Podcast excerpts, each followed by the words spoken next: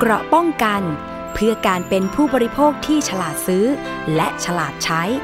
ในรายการ ภูมิคุ้มกัน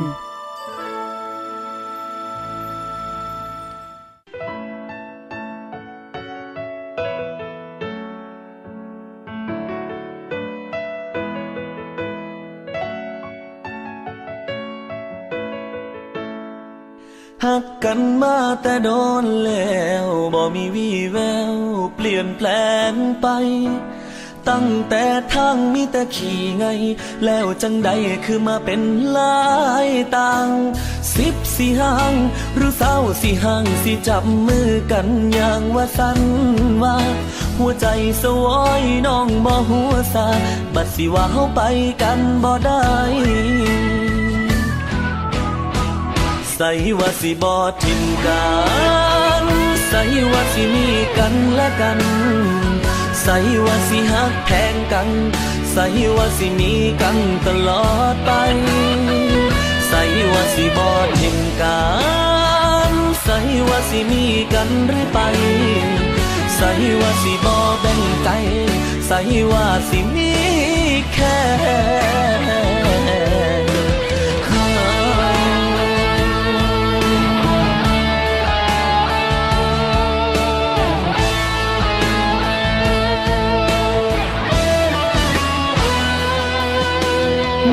ตาพังลงยาวยาวย้อนผู้สาวเปลี่ยนใจให้จนเซบอกคิดบอกฝันว่าฮักสิห่างสิเพสะเลเตดอกมีไรกลิ่นหอมเห็นจังใดหัวใจบ่พร้อม หรือต้องยอมหับความเป็นจริงอีลี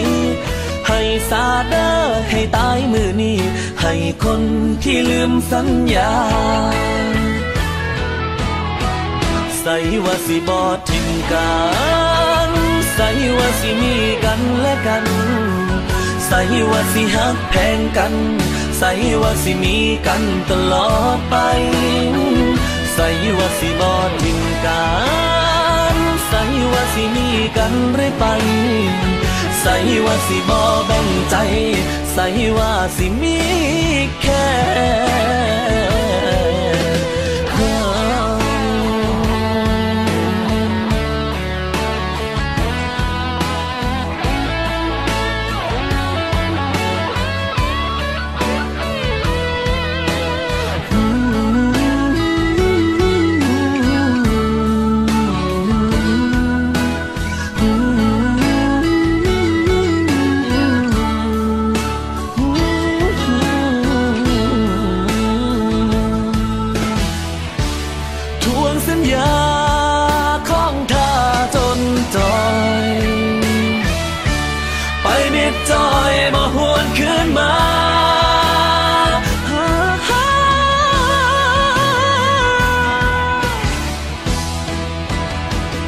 ส่ว่าสิบอทิมกันใส่ว่าสิมีกันและกันใส่ว่าสิหักแพงกันใส่ว่าสิมีกันตลอดไปใส่ว่าสิบอทิมกันใส่ว่าสิมีกันเรื่อยไปใส่ว่าสิบอแบ่งใจใส่ว่าสิมีแค่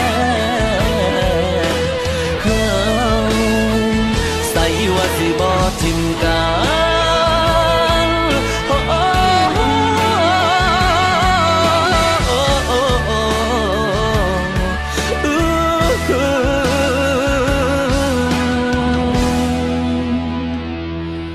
ใส่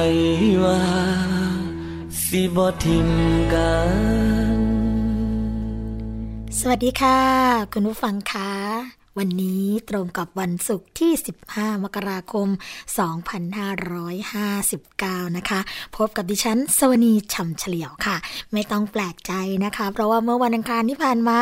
เราไม่ได้พบกันใช่ไหมคะ เราก็เลยมาพบกันในวันนี้ค่ะอ๋อไม่ใช่วันอังคาร วันพุธนะคะ วันพุธเราไม่ได้พบกันวันนี้เราก็เลยมาพบกันแทนค่ะ พบกันในรายการภูมิคุ้มกัน รายการเพื่อผู้บริโภคนะคะ เราพบกันทุกวันจันทร์ถึงวันศุกร์เวลา 11นาฬิกาถึง 12นานาฬิกาค่ะ ฟังและดาวน์โหลดรายการได้ที่ www.thaipbsonline.net นะคะ และแอปพลิเคชันค่ะ ทางสมาร์ทโฟนนะคะ ไม่ว่าจะเป็นระบบ Android หรือว่า iOS ค่ะ ที่ทาง thaipbs.or.th นะคะแฟนเพจเข้าไปกดไลค์กันได้เลยค่ะ ทาง www.facebook.com/thaipbsradiofan และ www.twitter.com/thaipbsradio นะคะ และขอสวัสดีไปยังสถานนีวิทยุชุมชนที่เชื่อมโยงสัญญาณกับเราค่ะ สวัสดีไปยังสถานีวิทยุชุมชนคนหนองย่าไซ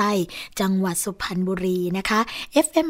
107.5เมกะเฮิรตสถานีวิทยุชุมชนปฐมสาคร FM 106.25เมกะเฮิรตสถานีวิทยุชุมชนคนเมืองลี้จังหวัดลำพูน FM 103.75เมกะเฮิรตสถานีวิทยุชุมชนวัดโพบาลังจังหวัดราชบุรีค่ะ FM 103.75เมกะเฮิรตสถานีวิทยุเทศบาลทุ่งหัวช้าง จังหวัดลำพูน FM 106.25เมกะเฮิรตสถานีวิทยุชุมชนคนเขาวงจังหวัดกาลสินค่ะ FM 89.5เมกะเฮิรตนะคะ เป็นอย่างไรกันบ้างเกี่ยวกับเรื่องของการรับฟังนะคะรับฟังชัดเจนกันดีหรือเปล่า ได้ยินสัญญาณไม่ชัดเจนยังไงฟังกันไม่ได้นะคะ โทรเข้ามาที่หมายเลขโทรศัพท์ 02 902666 ค่ะ แจ้งได้เลยนะคะ หรือว่าจะแจ้งทางหน้าเว็บไซต์ของทาง thai pbs เอ่อขออภัยค่ะทาง thai pbs online net ก็ได้นะคะแหมวันนี้วันศุกร์สบายๆค่ะ เพราะฉะนั้นเนี่ย เราก็มีเรื่องดีๆ ประเด็นดีๆ มาฝากกันนะคะ แต่ว่าในช่วงที่ 2 ของรายการค่ะ เราจะมาพูดคุยนะคะกับผู้เสียหาย จากการใช้พรบคุ้มครองผู้ประสบภัยจากรถ หรือว่าพรบภาคบังคับของรถนั่นเองค่ะว่า เวลาที่เกิดอุบัติเหตุแล้วนะคะ เอ๊ะทำไมพรบถึงได้ใช้ยากเย็นเหลือเกินทำไมนะบางทีเนี่ยยังจะต้องให้เราสำรองออกไปก่อน เอ๊หรือว่าการทำข้อตกลงนะคะ ระหว่างโรงพยาบาล โดยเฉพาะโรงพยาบาลเอกชนกับในส่วนของบริษัทกลางคุ้มครองผู้ประสบภัยจากรถเนี่ยเขามีสัญญากันแบบไหน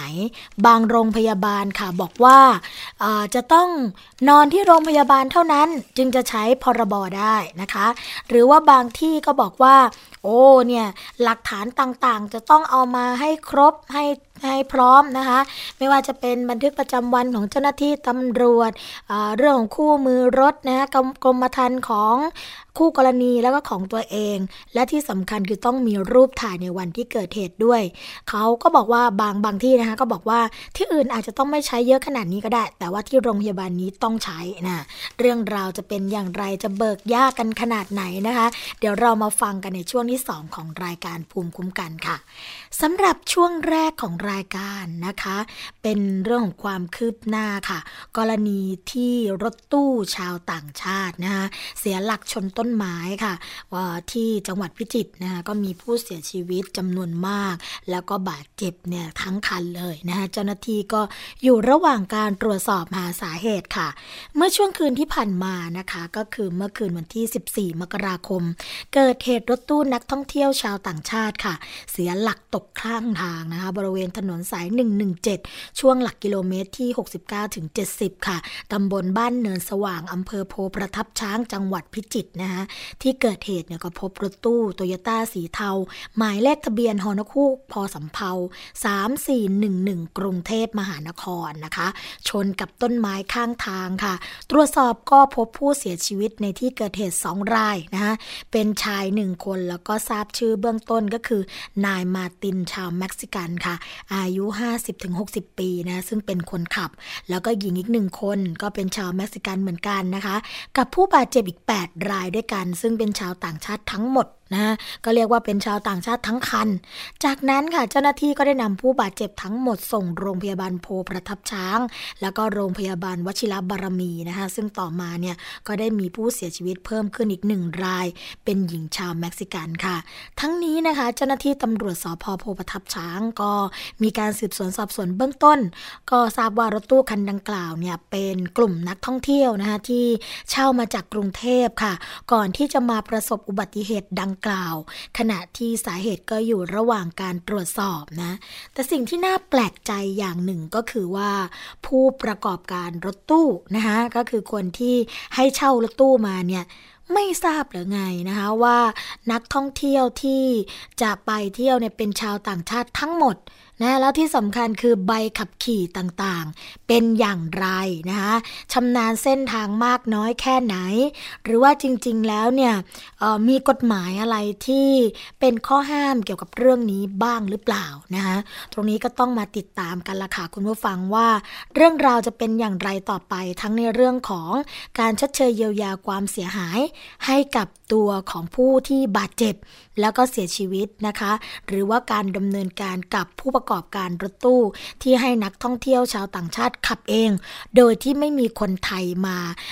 ควบคุมหรือว่ามาดำเนินการแต่อย่างใดนะคะ อันนี้ก็เป็นเรื่องที่น่าคิดอยู่เหมือนกันค่ะ อีกเรื่องหนึ่งเป็นเรื่องของคนขับรถตู้เหมือนกันค่ะคุณผู้ฟังคะแต่เป็นชายขับรถตู้ที่อยู่ในคลิปดังนะคะก็ไปทำร้ายร่างกายผู้อื่นค่ะ แล้วพอตรวจสอบภายหลังนะ ไม่มีใบขับขี่รถสาธารณะด้วย ทางเจ้าหน้าที่ตำรวจสพเมืองนนทบุรีนะคะ ก็มีการแจ้งข้อหาทำร้ายร่างกายผู้อื่น ไม่มีใบอนุญาตขับขี่รถสาธารณะ กับคนขับรถตู้ค่ะที่ปรากฏในคลิป ขณะที่ทำร้ายรถ คนขับรถเก่งนิสสันนะคะกระทั่งมีการแชร์ในโลกออนไลน์ค่ะ ก็เรียกสอบผู้ประกอบการรถตู้นะคะ หลังปล่อยให้ผู้ไม่มีใบอนุญาตขับขี่เนี่ยมาขับขี่รถค่ะ เรื่องนี้ได้รับการเปิดเผยเมื่อวานนี้นะคะช่วงเวลาประมาณ 13นาฬิกา30 นาที ที่สพเมืองนนทบุรีสาขาย่อยรัตนทิเบศค่ะ พันตำรวจเอกทวัชชัยนาคฤทธิ์นะคะ รองผู้บัญชาการสอพอนนทบุรีเนี่ยแล้วก็นางทิพวรรณสะนาคค่ะ ขนส่งจังหวัดนนทบุรีนะคะ พร้อมด้วยพันตำรวจเอกมนตรี เทศขันนะซึ่งเป็นผู้กำกับการสอพอเมืองนนทบุรีค่ะ ก็มาร่วมกันนะคะแถลงข่าวเกี่ยวกับเรื่องของกรณีผู้ขับรถยนต์ตู้โดยสาร ทะเบียน 15ขีด96 81 กทมนะคะนี่ก็เป็นรถโดยสารแบบประจำทางซะด้วย สายบางใหญ่สีลมค่ะ และนายสราวุธเทียมอัมพรนะคะ อายุ 28 ปี เจ้าหน้าที่กรมราชทัณฑ์ฝ่ายงบประมาณค่ะ ผู้ขับขี่รถยนต์ยี่ห้อนิสสันนะเลขทะเบียนดชดานอนเนน 7609 กทมค่ะ ก็ร่วมกันแถลงข่าวกรณีที่มีภาพคลิปวิดีโอ คนขับรถตู้ลงไปทำร้ายนะคะ คนขับรถเก่งบริเวณถนนงามวงวานค่ะ ตรงข้ามนะคะกับห้างพันทิพย์ขาออก มุ่งหน้าแคลายตำบลบางเขนอำเภอเมืองจังหวัดนนทบุรี ซึ่งภาพคลิปดังกล่าวค่ะคุณผู้ฟัง เกิดขึ้นเมื่อเวลา 7 นาฬิกาของวันที่ 13 มกราคมนะคะซึ่งชายคนขับรถตู้เนี่ยสวมเสื้อยืดแขนสั้น สีเหลืองค่ะกำลังชกต่อยกับชายที่ขับรถเก่งนิสสันทีด้านะคะซึ่งนั่งอยู่ในรถค่ะ จากนั้นก็ได้ปิดประตูรถยนต์เก๋งใส่ขาค่ะชายคนขับที่ขาซ้ายทั้งที่อยู่นอกตัวรถนะคะภาพดังกล่าวนี่ก็เผยแพร่ออกไป เจ้าหน้าที่ตำรวจชุดสืบสวนสพเมืองนนทบุรีค่ะ ก็เลยมีการสืบสวนนะคะจนทราบว่า เจ้าหน้าที่เอ่อในส่วนของรถทั้งสองคันเนี่ยเป็นใคร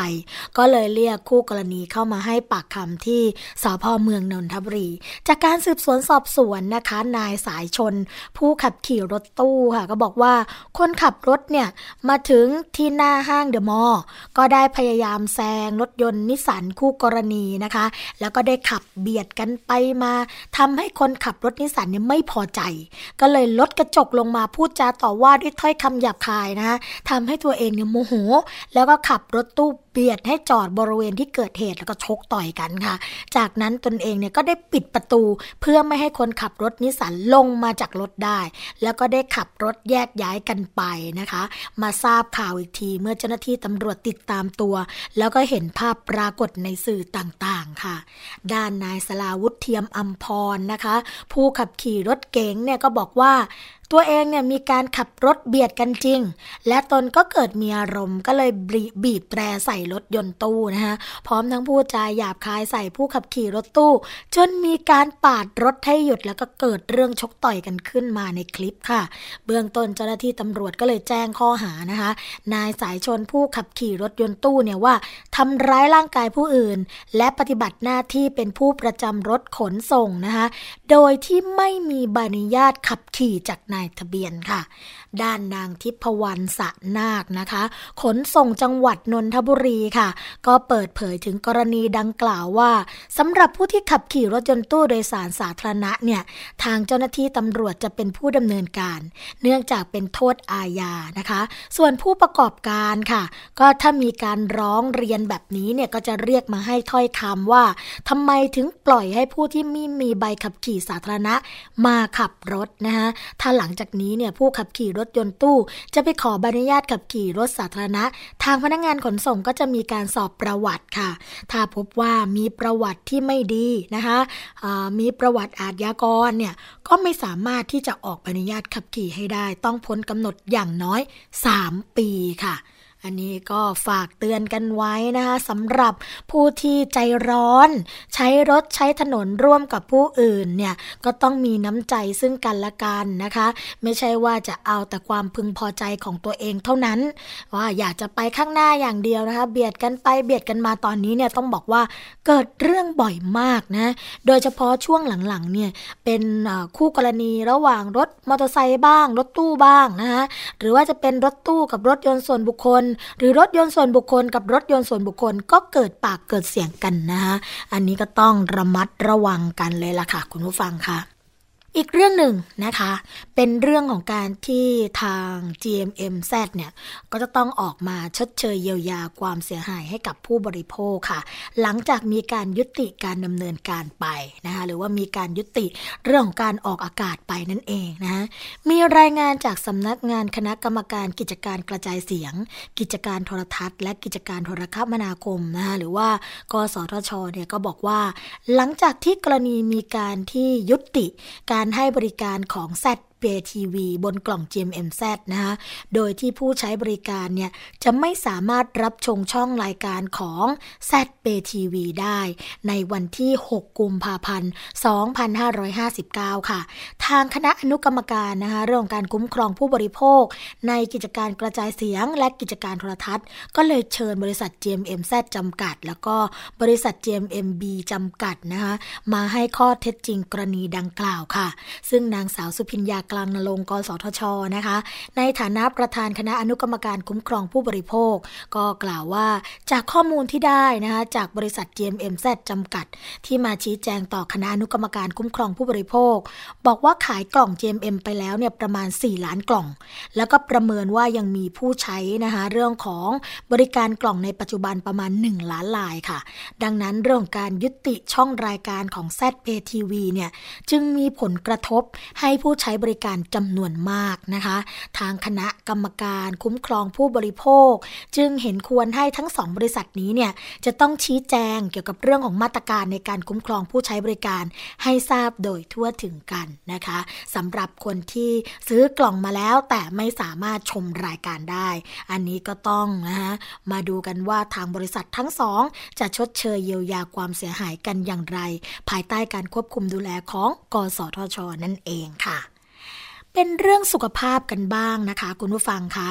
ตอนนี้เนี่ยก็เริ่มเข้าหน้าหนาวกันแล้วนะคะ ต้องบอกว่าหนาวจริง ๆ แล้วเนื่องจากว่าเขตพื้นที่ภาคเหนือนะคะ เขาบอกว่าอากาศเนี่ยอย่างจังหวัดเชียงรายนะคะ ก็แจ้งมาค่ะ บอกว่าอุณหภูมิตอนนี้เนี่ย อยู่ประมาณ 10 องศานะคะสิกว่าองศาทุกวันเลย ก็เลยมีความเชื่อกันเกี่ยวกับเรื่องของการกินอาหารสุกๆดิบๆนะอย่างสสจพยาเองเนี่ยก็ออกมาเตือนเรื่องของการงดกินหมูดิบ แล้วก็ควรบริโภคให้สุกร้อยเปอร์เซ็นต์นะคะ ตอนนี้ค่ะทางนายแพทย์ขจรวินัยพาณิชย์ สาธารณสุขจังหวัดพะเยานะคะ ก็บอกว่าเนื่องจากจังหวัดพะเยาค่ะ เคยเกิดเหตุการณ์มีผู้ป่วยโรคหมูดิบนะคะหูดับ ซึ่งเกิดจากการรับประทานเนื้อหมูที่ไม่สุกค่ะ และเป็นเนื้อหมูที่มีเชื้อสเตปโตคอคคัสซูอิสค่ะ ซึ่งเป็นเชื้อแบคทีเรียที่อันตรายมากนะคะ หากผู้ป่วยได้รับเชื้อแล้วก็จะไม่สามารถรับการรักษาได้ แล้วถ้าเกิดรักษาไม่ทันก็จะเสียชีวิตทันทีค่ะ ดังนั้นในช่วงเวลาที่ใกล้เทศกาลนะคะหลังปีใหม่แบบนี้เข้าเทศกาลตรุษจีนแบบนี้เนี่ยประชาชนก็จะนิยมนำเนื้อหมูมาประกอบอาหารหลากหลายรูปปแบบ โดยเฉพาะเรื่องของการทำลาบค่ะ กลุ่มผู้ที่นิยมบริโภคลาบหรือว่าลู่ที่ดิบนะคะ ทั้งเครื่องในเนื้อและเลือดเนี่ยเป็นกลุ่มที่เสี่ยงต่อการได้รับเชื้อดังกล่าวอย่างมาก ดังนั้นในเทศกาลดังกล่าวหรือว่าเวลาปกตินะคะประชาชนก็ต้องระมัดระวัง ไม่รับประทานเนื้อแล้วก็เลือดหมูดิบนะคะหรือว่าสุกสุกดิบดิบก็ต้องรับประทานอาหารที่สุกร้อยเปอร์เซ็นต์ค่ะ ซึ่งทางสสจพะเยานะคะก็บอกว่าทางสสจพะเยาเนี่ยก็ได้เร่งเรื่องการจัดประชุมวอลลุ่มเรื่องของสถานการณ์โรคหมูดิบหูดับขึ้นนะคะ ก็จะเชิญผู้บริหารจากสถานบริการของกระทรวงสาธารณาสุขทุกแห่งเข้าร่วมประชุม แล้วก็รับมอบนโยบายประชาสัมพันธ์นะคะพร้อมกับตรวจสอบติดตามเชิงรุกในสถานการณ์ดังกล่าวค่ะ ประกอบกับโรงพยาบาลชุมชน สสอนะคะ โรงพยาบาลส่งเสริมสุขภาพตำบล เพื่อวางแผนค่ะ เรื่องของการขยายโครงข่ายการทำงานนะคะ การประสานงานไปยังองค์กรปกครองส่วนท้องถิ่น ในแต่ละพื้นที่เพื่อตรวจสอบเกี่ยวกับเรื่องของโรงชำแหละ โดยเฉพาะจุดชำแหละค่ะ ภายในชุมชนที่ไม่ใช่โรงรับชำแหละของท้องถิ่นขนาดใหญ่นะคะ ก็เป็นจุดที่ต้องเฝ้าระวังเป็นพิเศษค่ะ เนื่องอาจจะต้องนำหมูนะคะ อาจจะนำหมูที่ไม่ผ่านกระบวนการทดสอบของปศุสัตว์เนี่ยมาชำแหละ ดังนั้นเพื่อความปลอดภัยของผู้บริโภคเนื้อหมูทุกท่านนะคะ ก็ต้องรับประทานอาหารที่มาจากเนื้อหมูสุกเท่านั้น หลีกเลี่ยงเรื่องของการทานดิบทุกชนิดเลยนะคะอย่าคิดว่าการรับประทานอาหารสุกๆดิบๆ หรือการรับประทานหมูดิบจะช่วยให้แก้หนาวได้ อันนี้เป็นความเชื่อที่ผิดนะคะ แล้วก็เป็นอันตรายต่อคนที่รับประทานเข้าไปด้วยค่ะอีกเรื่องหนึ่งก่อนที่จะเบรกในช่วงแรกของรายการนะคะ ก็จะเป็นเรื่องของพิษร้าย ฟิลเลอร์ค่ะ กับเต้านมนะคะ เรื่องนี้ก็เป็นเรื่องสำหรับผู้หญิงที่รักสวยรักงามค่ะ อยากจะเสริมหน้าอกด้วยการฉีดสารแปลกปลอมเข้าไปในเต้านม โดยเฉพาะเรื่องของสารฟิลเลอร์นะคะ ซึ่งเป็นสารที่เป็นอันตรายอย่างยิ่งค่ะต่อเต้านมของผู้หญิงนะคะ เพราะว่าการฉีดสารฟิลเลอร์เข้าไปในเต้านมเนี่ยถือว่าเป็นอันตรายอย่างยิ่งต่อเต้านมของผู้หญิง ไม่สามารถบอกได้นะคะว่าสารฟิลเลอร์เนี่ยจะเข้าไปในส่วนไหนของเต้านมได้ อาจจะเข้าไปในส่วนของเต้านมแล้ว หลังจากนั้นก็จะมีการไหลเข้าไปทะลุขึ้นมาที่ผิวหนังก็ได้ โดยในช่วงแรกนะคะก็อาจจะไม่สังเกตค่ะ ว่ามีอะไรผิดปกติ แต่หลังจากนั้นค่ะคุณผู้ฟังคะจะเริ่มด้วยการอักเสบ อาจจะมีการติด เชื้อส่งผลในระยะยาวที่จะตามมานะคะ เกิดพังผืดค่ะ ซึ่งจะคลำได้เป็นก้อนแข็งๆนะคะที่เกิดจากสารฟิลเลอร์กระจายอยู่เต็มเต้านมค่ะ ขัดขวางต่อการตรวจคัดกรองมะเร็งเต้านมทำให้ไม่สามารถที่จะตรวจคัดกรองมะเร็งเต้านมได้ วิธีที่เหมาะสมและก็ปลอดภัยที่สุดนะคะสำหรับผู้หญิงที่ต้องการเสริมเต้านม คุณหมอก็บอกว่า ต้องเสริมด้วยถุงเต้านมค่ะ โดยทั่วไปนะคะ อาจจะใส่ในชั้นใต้กล้ามเนื้อ หรือว่าเหนือกล้ามเนื้อค่ะ โดยไม่เข้าไปเกี่ยวข้องกับเนื้อเต้านมเลย หลังจากการเสริมเต้านมด้วยถุงเต้านมเทียมแล้ว ผู้ป่วยก็ยังสามารถให้นมบุตรได้ แล้วก็ยังสามารถตรวจคัดกรองมะเร็งเต้านมได้ ด้วยวิธีการอันตราซาวแล้วก็เมมโมแกรมนะคะ ได้อย่างปลอดภัยด้วยสำหรับข้อแนะนำนะคะสำหรับคุณผู้หญิงที่กำลังคิดจะเสริมเต้านม คือการผ่าตัดกับศัลยแพทย์ที่ได้มาตรฐานนะคะ เป็นแพทย์เฉพาะทางที่มีความเชี่ยวชาญ การผ่าตัดศัลยกรรมตกแต่งโดยตรงเนี่ยคุณผู้ฟังก็ต้องเลือกสถานพยาบาลแล้วก็อุปกรณ์นะคะ ที่มีด้านมาตรฐาน เนื่องต้องมาเรื่องของการติดตามรักษาเนี่ยหลังจากการผ่าตัดด้วย รวมทั้งเรื่องของศัลยแพทย์เนี่ยก็ต้องนะคะได้รับการรับรอง รวมทั้งมีการรักษาพยาบาลเราในระยะยาวต่อไปได้ค่ะ สุดท้ายนะคะสำหรับคุณผู้หญิงทุกคนค่ะ การดูแลเต้านมเนี่ยเป็นสิ่งสำคัญนะคะ เราควรตรวจเต้านมเพื่อสังเกตสิ่งผิดปกติที่เกิดขึ้นด้วยตัวเองอย่างง่ายๆ เดือนละครั้งค่ะ โดยการใช้ปลายนิ้วชี้นะคะ นิ้วกลาง นิ้วนางทั้ง 3 นิ้วเนี่ยอ่าสัมผัสกับเต้านมบริเวณบนลงล่างนะคะ หรือว่าซ้ายไปขวา คลำให้ทั่วบริเวณเต้านมนะคะ แล้วก็บีบบริเวณลานหัวนมดู เพื่อที่จะดูว่ามีสิ่งแปลกปลอม หรือว่ามีน้ำแปลกปลอมออกมาหรือไม่นะคะ รวมทั้งตรวจบริเวณรักแร้ด้วยค่ะ หากพบสิ่งผิดปกตินะคะก็ต้องมาพบแพทย์เพื่อทำการรักษาต่อไปค่ะ อันนี้ไม่ต้องอายนะคะคุณผู้ฟังที่ฟังรายการเราอยู่ในขณะนี้เนี่ยเราสามารถตรวจได้ด้วยตัวเองทุกเดือนเลยนะคะ ดูว่ามีความผิดปกติอะไรบ้าง คลำไปเจอก้อนเนื้ออะไรบ้างนะคะ สะดุดมือยังไงบ้าง หรือว่ามีน้ำอะไรไหลออกมาจากเต้านมไหมนะคะ ถ้ามีแบบนี้รีบปรึกษาคุณหมอทันทีค่ะ อย่าคิดว่าเป็นเรื่องปกตินะคะสำหรับช่วงแรกของรายการภูมิคุ้มกันค่ะ ก็คงจะพักเอาไว้สักครู่หนึ่งก่อน เดี๋ยวเรามาพบกันในช่วงที่2ของรายการ พร้อมทั้งคุยกับแขกรับเชิญด้วย แล้วพบกันค่ะ เกราะป้องกัน เพื่อการเป็นผู้บริโภคที่ฉลาดซื้อ และฉลาดใช้ ในรายการ ภูมิคุ้มกันเพราะความรู้คือสิ่งจำเป็นสำหรับชีวิตคุณศูนย์การเรียนรู้สื่อสาธารณะแห่งแรกของประเทศไทย รวมองค์ความรู้แบบครบวงจร ทั้งในและต่างประเทศสัมผัสวิวัฒนาการด้านสื่อจากอดีต ปัจจุบันในพิพิธภัณฑ์สื่อสาธารณะค้นคว้าศึกษาข้อมูลด้านต่างๆ ทั้งรูปแบบภาพและเสียง ในห้องสมุดสื่อสาธารณะศูนย์การเรียนรู้สื่อสาธารณะ Media Learning Park แหล่งเรียนรู้สู่อนาคต การรับชมไทย PBS ในวันนี้ จะไม่จำกัดอยู่แค่ช่องทางเดิมๆอีกต่อไป เพราะนอกจากช่องทางที่คุณคุ้นเคยแล้ว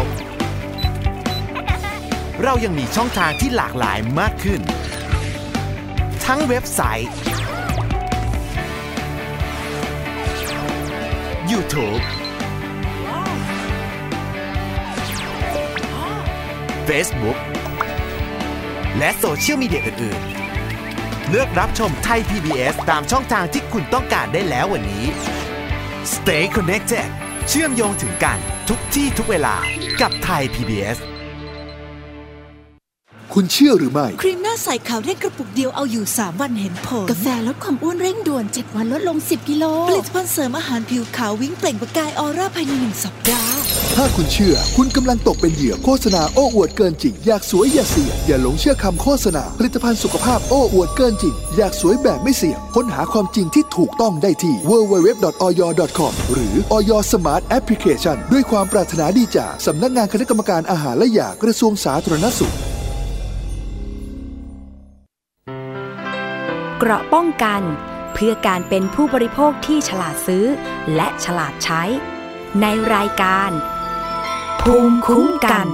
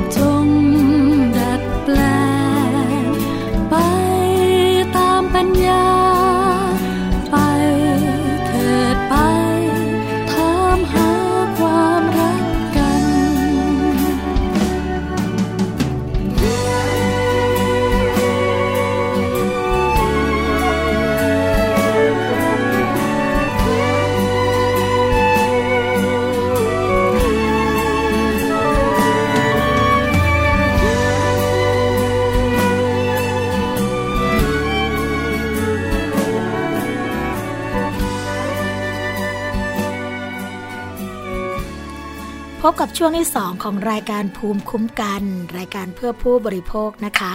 วันนี้เราก็ตรงกับวันศุกร์ที่ 15 มกราคมกันแล้วนะคะเพอแป๊บเดียวเองคุณผู้ฟัง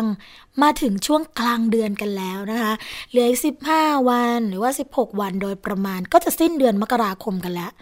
ผ่านปีใหม่มาแป๊บเดียวนะคะ ตอนนี้เนี่ยใครวางแผนทำอะไรไว้ก็ต้องรีบทำนะคะ รีบที่จะดำเนินการกันแล้ว เพราะว่าบางทีเนี่ยคำว่าช้าๆได้พลาเล่มงามก็อาจจะใช้ไม่ได้เสมอไปนะคะคุณผู้ฟังเพราะว่าเวลาและวาลีไม่คอยทีท่านผู้ใดค่ะ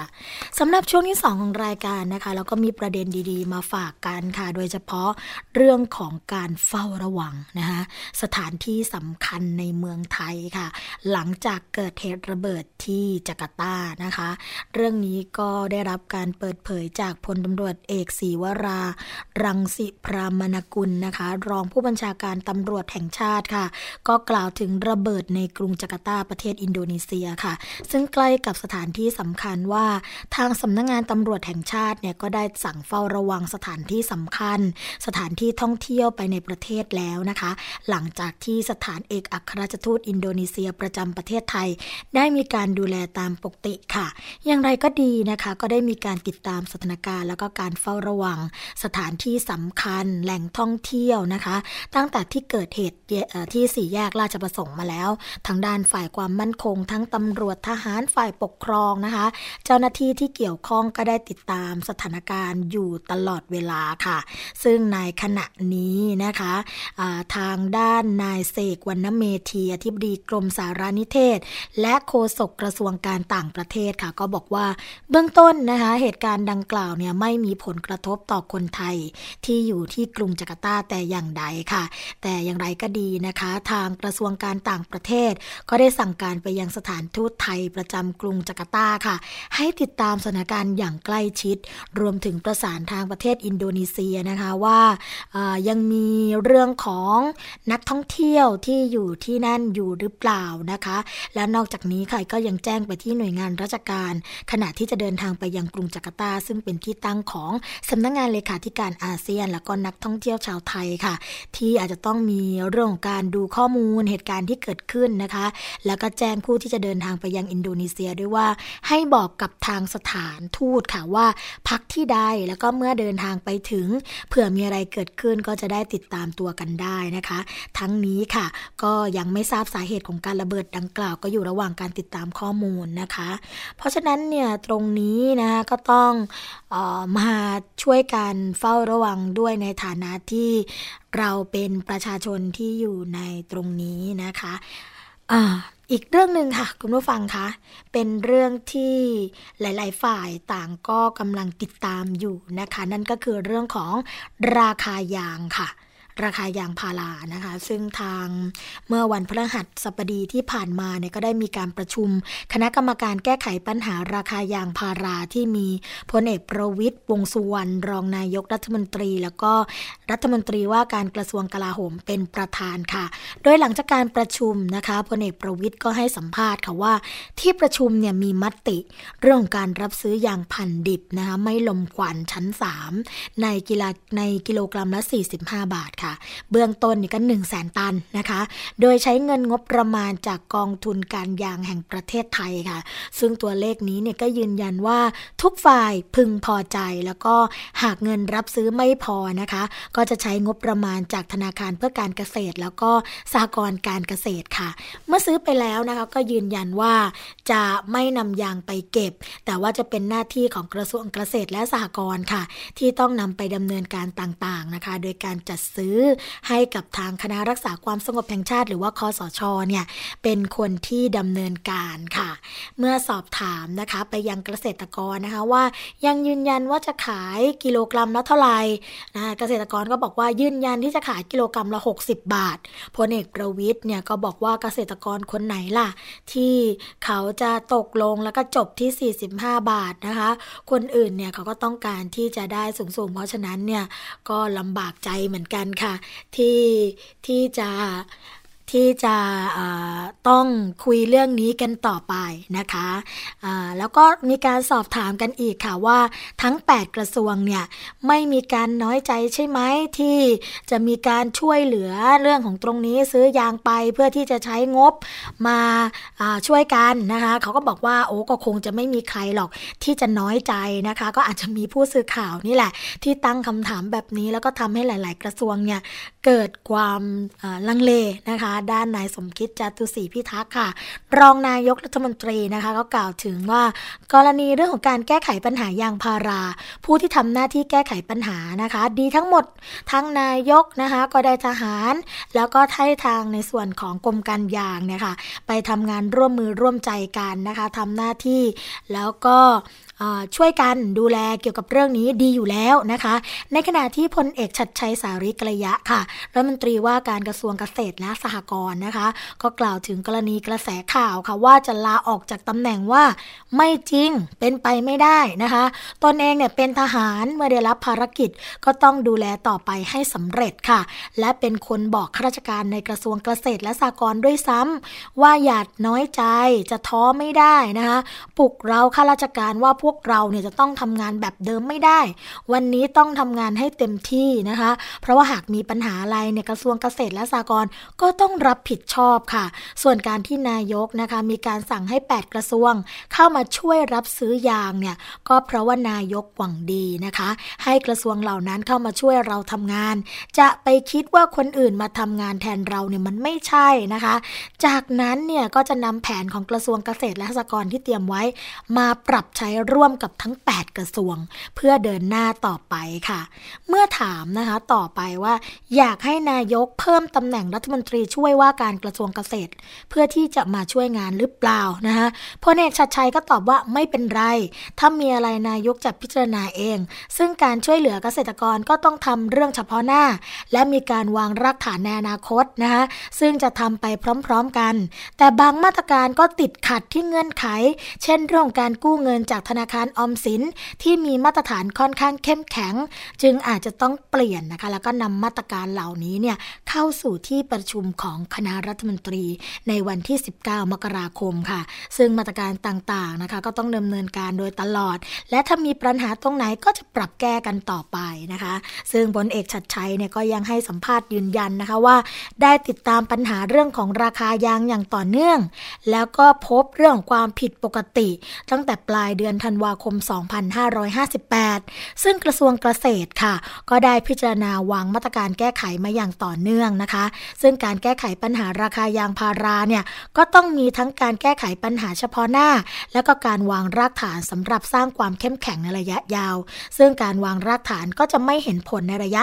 1-2 เดือนแน่นอนนะคะ ด้านนายชาวทรงอาวุธค่ะ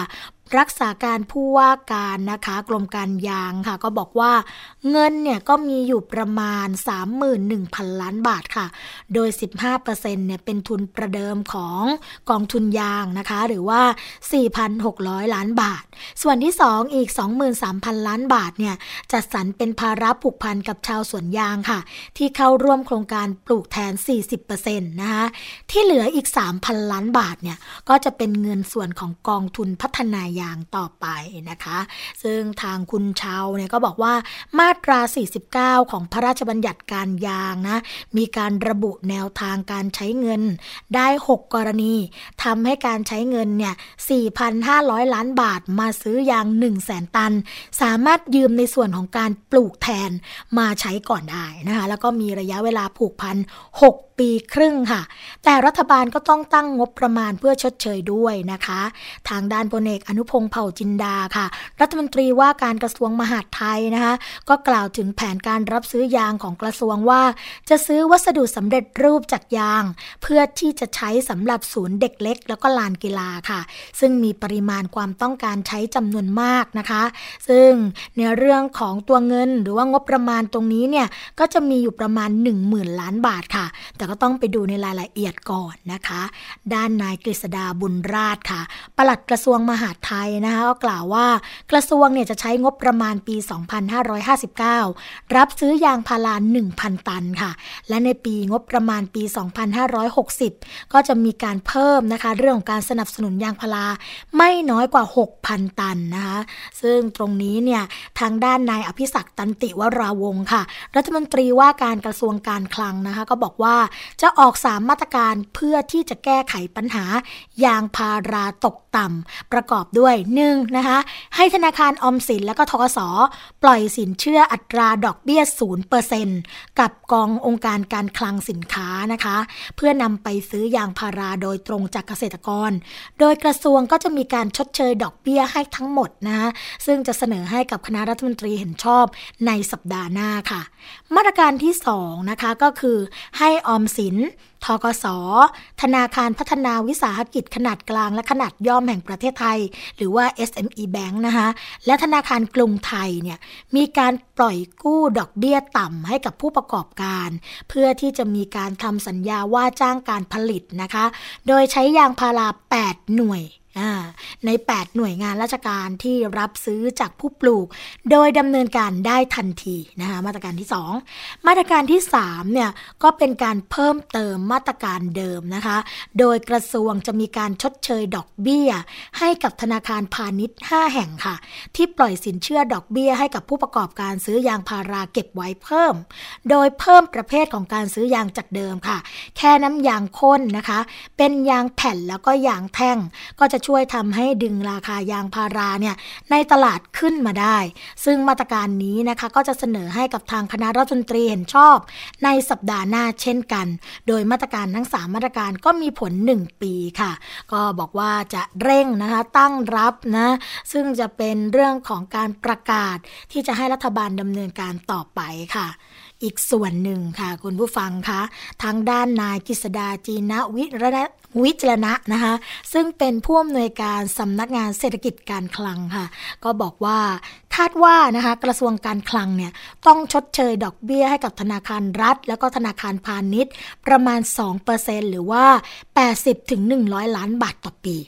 ซึ่งนายชาติชายนะคะ ทิพสุรณีค่ะ ซึ่งเป็นปลัดกระทรวงคมนาคมค่ะ ก็บอกว่าในวันที่ 15 มกราคมนี้ก็คือวันนี้เนี่ยก็จะมีการเชิญผู้ประกอบการทำยางพาราเอฟเขาเรียกว่าแอดฟัดนะคะ เข้ามาหารือเพื่อร่วมมือกัน ในการซื้อยางพาราจากเกษตรกรโดยเร็ว เพื่อนำมาใช้เป็นวัสดุในการพัฒนาพัฒนาถนนนะอ๋อ เรื่องเริ่มเริ่มชักมึนๆเล็กน้อยนะคะ แล้วก็ปรับปรุงผิวทาง ภายใต้การดูแลของกระทรวงคมนาคม อันนี้เป็นแนวทางของกระทรวงคมนาคมนะคะ จะเอามาพัฒนาเกี่ยวกับเรื่องของถนนอ่า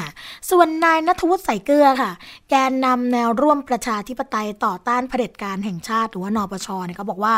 ในที่สุดรัฐบาลก็ออกมาตรการช่วยเหลือชาวสวนยางแม้จะล่าช้า แต่เมื่อลงมือทำแล้วก็ขอให้เกิดประโยชน์กับเกษตรกรอย่างแท้จริงโดยยังมีข้อห่วงใยบางประการค่ะ ซึ่งก็ต้องให้รัฐบาลพิจารณาประกอบด้วยนะคะ ก็คือเรื่องของการมอบหมายหน่วยงานต่างๆเนี่ยก็ต้องมีการติดตามอย่างต่อเนื่องค่ะ อันนี้ก็เป็นเรื่องของ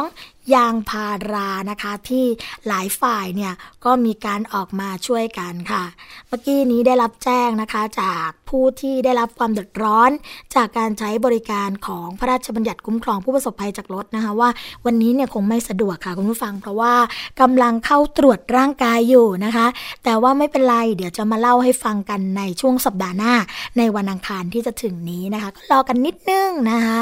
อ่าแต่ไม่เป็นไรค่ะ เพราะว่าเราก็มีประเด็นดีๆ มาฝากคุณผู้ฟังเหมือนเคยนะ ก็เป็นเรื่องของการที่แพทย์ค่ะออกมาเตือนนะคะ เพราะว่าปัจจุบันนี้ค่ะมีเรื่องของน้ำหมักสับปะรดนะเขาโฆษณาค่ะว่าช่วยลดน้ำหนักได้จริงหรือเปล่านะคะคุณหมอบอกว่าไม่จริงเลย คุณผู้ฟัง น้ำหมักสับปะรดไม่ช่วยลดน้ำหนัก มีแต่ทำให้อ้วนขึ้นค่ะ หลังจากที่มีกรณีการแชร์กันต่อไปเรื่อยๆนะคะ ในโลกออนไลน์ค่ะ ประเด็นเรื่องน้ำหมักสับปะรดกับน้ำผึ้งเดือน 5 สุดยอดน้ำหมักสรรพคุณของเอนไซม์ชีวภาพน้ำสับปะรดนะคะที่สามารถช่วยลดน้ำหนักได้ดีมากๆ หลายคนเนี่ยก็คงจะสงสัยนะคะว่าแท้จริงเป็นอย่างไรนะคะ วันนี้เรามีคำตอบที่สามารถตอบคำถามของคุณได้ค่ะ เขาบอกว่าการที่เรานำสับปะรดมาผสมกับน้ำผึ้งนะคะ สามารถลดน้ำหนักได้จริงหรือไม่ นายแพทย์สง่าดามาพงค์ค่ะ นักวิชาการสาธารณสุขนะคะ ซึ่งเป็นผู้เชี่ยวชาญด้านโภชนาการ ก็ได้ออกมาให้ความรู้ค่ะ เกี่ยวกับเรื่องนี้ว่าไม่จริง อ่าตอบไปเลยนะคะว่าไม่จริง การที่จะลดน้ำหนักของคนเรานั้นเนี่ยโดยหลักการแล้ว จะอยู่ในเรื่องของการเปลี่ยนพฤติกรรมมากกว่าค่ะ การที่คุณควบคุมอาหาร ออกกำลังกาย แล้วก็การควบคุมอารมณ์ค่ะ ณวันนี้นะคะไม่มีผลิตภัณฑ์ใดผลิตภัณฑ์หนึ่งที่กินเข้าไปแล้วเนี่ยไม่ว่าจะเป็นอาหาร หรือในรูปของอาหารเสริมหรือยาที่สามารถลดน้ำหนักได้อย่างถาวรและยั่งยืนค่ะอาจจะลดได้แค่ช่วงเวลาระหว่างที่กินยา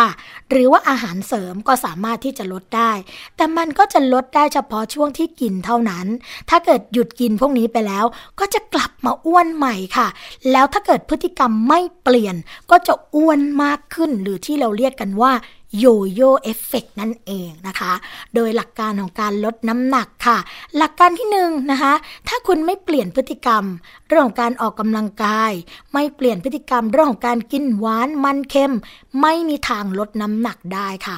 หลักการที่สองนะคะ สับปะรดให้พลังงานสูง เพราะว่าจัดเป็นผลไม้รสหวาน แล้วก็น้ำผึ้งเนี่ยก็เป็นน้ำตาลที่ให้พลังงานสูงเช่นกัน ถามว่า กินสับปะรดกับน้ำผึ้งกินแบบไหนไม่รู้นะคะหรือแม้แต่สูตรอะไรก็ตาม แต่บอกได้เลยค่ะว่าการกินสับปะรดหมักน้ำผึ้งเป็นการกินที่ให้พลังงานสูง กินแล้วอ้วนนะคะกินแล้วไม่ผอมอย่างแน่นอนค่ะสรุปนะคะ หลักการที่สามารถลดน้ำหนักได้ก็คือ ต้องแก้ที่พฤติกรรมค่ะ เพราะว่ามันไม่มีอาหารเสริม หรือผลิตภัณฑ์ลดน้ำหนักตัวใดนะคะ ที่สามารถลดน้ำหนักได้อย่างถาวรยั่งยืน ไม่มีแน่นอนอย่าไปเชื่อนะคะ อันนี้ก็เป็นเรื่องที่ทางคุณหมอนะคะ คุณหมอสง่าดามาพงเนี่ย ซึ่งเป็นผู้เชี่ยวชาญออกมาให้ข้อมูลเกี่ยวกับเรื่องนี้กันค่ะเอาละค่ะ ช่วง เคล็ดลับนะคะก่อนที่จะหมดรายการภูมิคุ้มกันไปนะจริงๆ อยากจัดสักสองสามชั่วโมงเลยนะเรื่องของเคล็ดลับเตรียมพลังยามเช้าเพื่อรับความสำเร็จค่ะ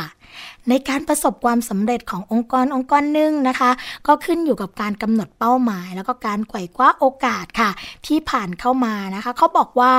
วิธีการจะประสบประสบความสำเร็จเนี่ยมีการเตรียมพร้อมอยู่ 6 ประการด้วยกันค่ะ ประการที่ 1 ก็คือ ให้เวลากับตัวเองนะคะ เขาบอกว่าเริ่มต้นเช้าวันใหม่ด้วยการนัดพบกับจิตวิญญาณของตัวเองค่ะ โดยเริ่มจากการหยิบหนังสือนะคะ ที่เขียนถึงความสำเร็จของคนอื่น พร้อมกับปากกาแล้วก็สมุดไปนั่งในสถานที่เงียบสงบไม่มีใครรบกวนนะคะ แล้วก็นั่งอ่านนั่งเขียนตรงนั้นไปนะคะ ประการที่สองค่ะ อ่านข้อความที่เป็นแรงบันดาลใจ เขาบอกว่าใช้เวลานัดพบช่วง 5 นาทีแรก ด้วยการอ่านข้อความดีๆ ที่ช่วยสร้างแรงบันดาลใจ ในขณะที่กำลังอ่านเรื่องราวความสำเร็จของคนอื่นอยู่นั้นนะคะ ความรู้สึกนึกคิดของเราเนี่ยก็จะหาทางให้ความสำเร็จเหล่านั้น เป็นเรื่องที่คุ้นเคยและธรรมดาสำหรับเรานะคะ 3. ค่ะเขียนขอบคุณ ใช้เวลา 10 นาที ด้วยการเขียนขอบคุณนะคะ ว่าเออขอบคุณสิสิ่งที่เรามีอยู่แล้ว สิ่งที่เราจะได้มาในอีกไม่ช้าค่ะ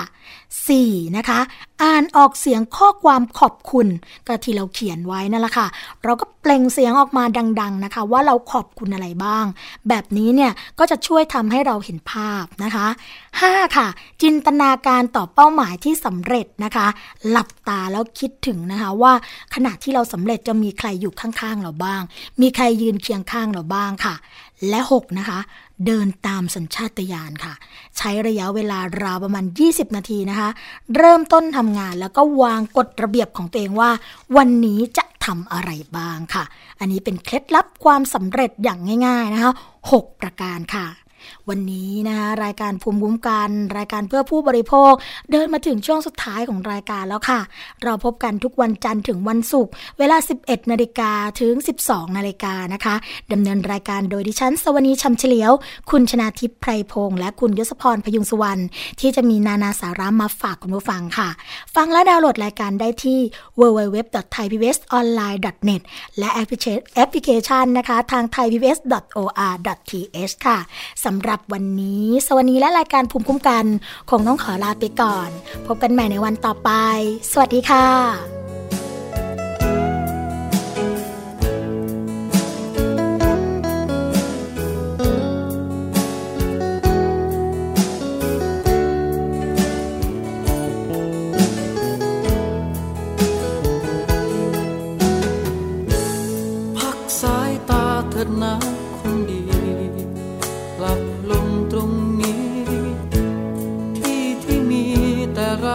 องคน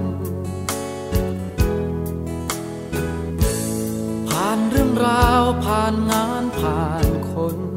สับสนหลายความ บางเวลาต้องการสักคน ไว้คอยปลอบใจ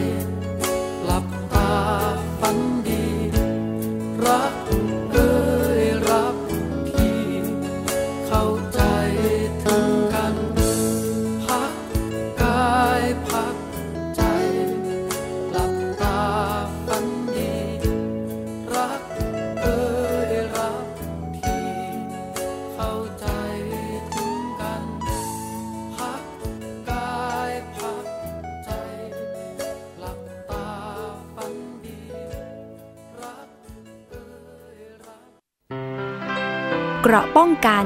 เพื่อการเป็นผู้บริโภคที่ฉลาดซื้อ และฉลาดใช้ ในรายการ ภูมิคุ้มกัน